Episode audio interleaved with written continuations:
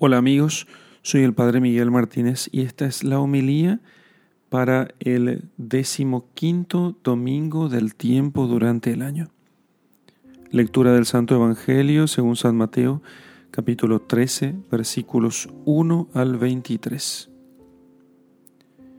En aquel tiempo Jesús salió de casa y se sentó a la orilla del mar. Y se reunieron junto a él muchedumbres tan numerosas que hubo de entrar en una barca y sentarse, mientras que toda la gente se colocaba sobre la ribera. Y les habló muchas cosas en parábolas, diciendo, He ahí que el sembrador salió a sembrar. Y al sembrar, unas semillas cayeron a lo largo del camino, y los pájaros vinieron y las comieron. Otras cayeron en lugares pedregosos, donde no tenían mucha tierra, y brotaron enseguida por no estar hondas en la tierra. Y cuando el sol se levantó, se abrazaron y no teniendo raíz, se secaron.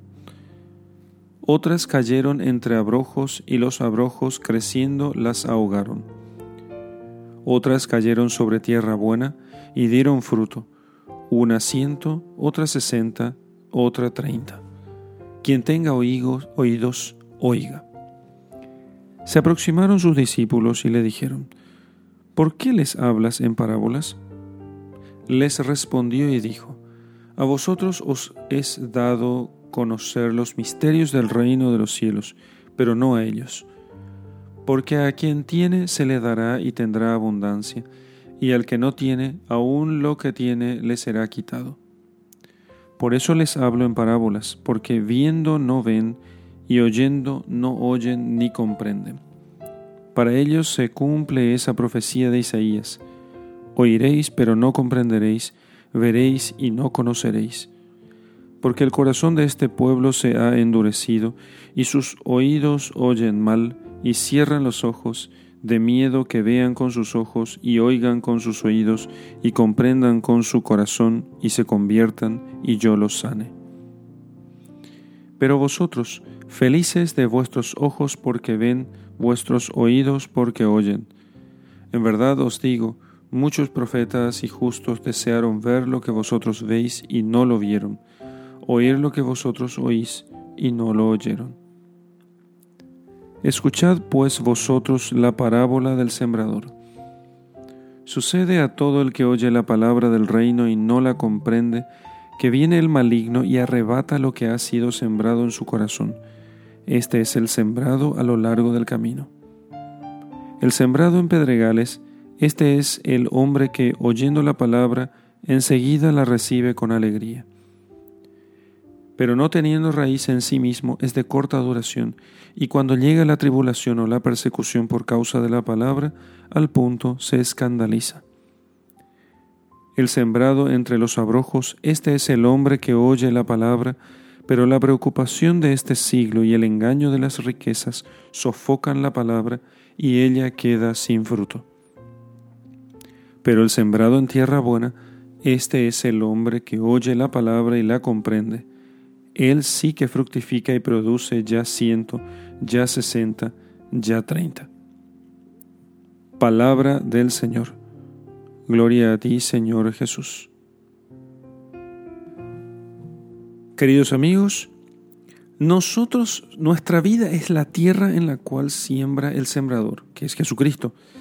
Jesucristo es el sembrador, pero también en otro sentido es la iglesia, porque el mismo Jesucristo, Él es la palabra que llega a nosotros y que puede fructificar o no fructificar.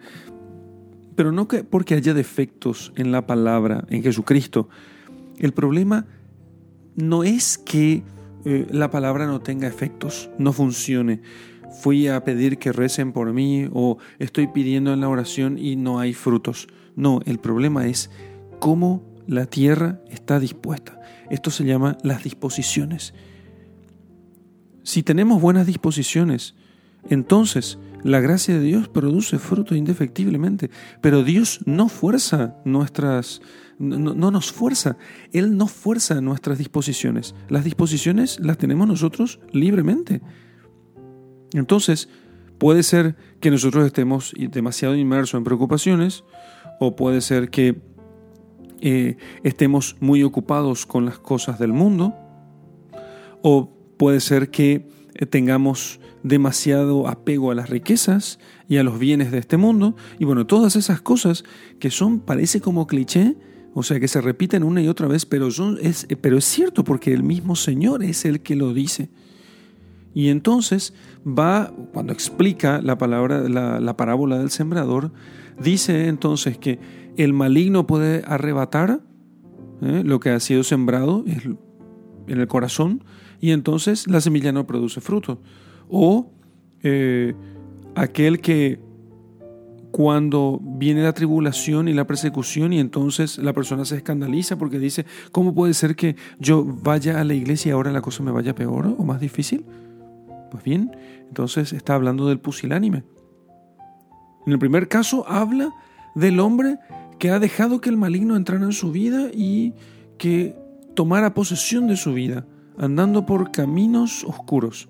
En el segundo caso, el de los, la semilla que cayó entre pedregales, habla del hombre que es pusilánime y que o que se acerca a Jesucristo solamente para resolver sus problemas materiales.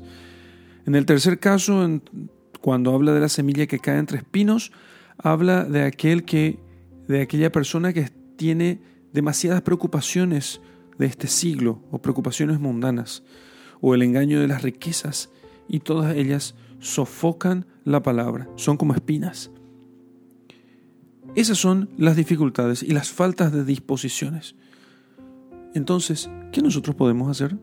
Lo que podemos hacer es mejorar nuestras disposiciones, alejar de nosotros las preocupaciones del mundo, alejar de nosotros el apego a las riquezas, fortalecer nuestro espíritu por la práctica de las virtudes, por el ayuno, la limosna, la oración, procurar limpiar nuestra alma con la confesión, con la penitencia, y entonces eso mejorará mucho nuestras disposiciones. Nuestra tierra se convertirá en tierra fértil, porque al hacer estas cosas quitaremos los espinos, quitaremos las piedras y quitaremos y ablandaremos finalmente la tierra. Y entonces las buenas disposiciones de nuestro interior harán que la semilla penetre en la tierra y produzca el 30, el 60 y el 100 por uno. No permitamos más, queridos hermanos, que la semilla caiga en vano en tierra, sino muy por el contrario, mejorando nuestras disposiciones a través de estas herramientas que el Señor nos da, entonces veremos cómo la semilla de la palabra de Dios produce mucho fruto. En el nombre del Padre y del Hijo y del Espíritu Santo. Amén.